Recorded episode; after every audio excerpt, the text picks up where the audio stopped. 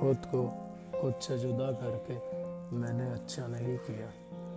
नमस्कार, मैं हूँ दीप और आप मेरा पॉडकास्ट सुन रहे हैं।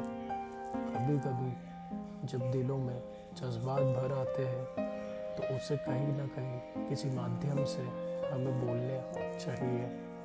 तो मैं पॉडकास्ट के ज़रिए अपने जज्बात बयां करूँगा। शुक्रिया।